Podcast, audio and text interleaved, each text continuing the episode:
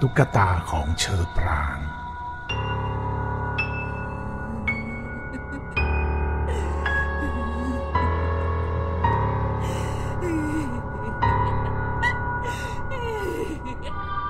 พัสดุไปรษณีย์ถูกส่งมาที่บ้านของเชอปราง สาวมหาลัยปีหนึ่ง ที่มีบ้านอยู่ในตัวเมืองสุรินทร์เชอปรางงงๆ เพราะไม่เคยสั่งซื้อสินค้าจากที่ไหนให้มาส่ง ที่อยู่ก็ถูกต้องไม่ได้ส่งผิด เธอเลยตัดสินใจแกะกล่องพัสดุดู ข้างในถูกห่อด้วยพลาสติกกันกระแทกและกระดาษอีกหลายชั้น แกะจนเจอว่ามันคือตุ๊กตาเก่าๆตัวหนึ่ง ดูขมุกขมอม แววตามันจ้องเขม็งมาที่เธอ ที่ปากของตุ๊กตามีคราบเลือดที่แห้งแล้วเปื้อนอยู่ เชอปรางตกใจและกลัวมาก จึงเอาตุ๊กตายัดคืนใส่กล่องแล้วเอาไปทิ้งถังขยะที่อยู่ไกลจากบ้านของเธอ เธอตัวสั่น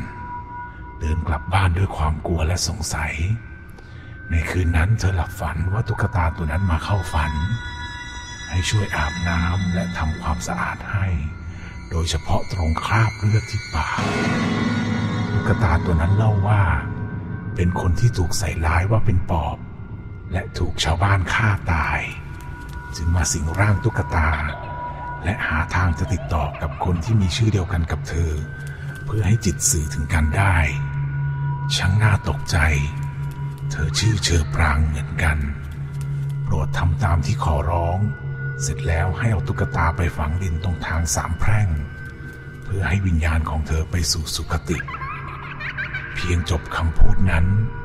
ภาพทุกอย่างก็ดับวูบไป เชอปรางตกใจตื่นหลับตาไม่ลงจนถึงเช้า เธอรีบเดินออกไปที่ถังขยะที่เธอเอาตุ๊กตาไปทิ้ง เธอทำตามที่วิญญาณนั้นมาเข้าฝัน แล้วในคืนต่อมาตุ๊กตาตัวนั้นก็มาเข้าฝันขอบคุณเธอ เธอไม่ลืมที่จะไปเช็คกล่องพัสดุ ดูที่อยู่ของคนที่ส่งพัสดุมาให้ แล้วเธอก็ต้องขนลุก ชื่อผู้ส่งเป็นชื่อเดียวกันกับเธอจริง ๆ แต่ที่อยู่นั้นเลือนเหมือนถูกลบให้หายไปอย่างน่าประหลาดใจ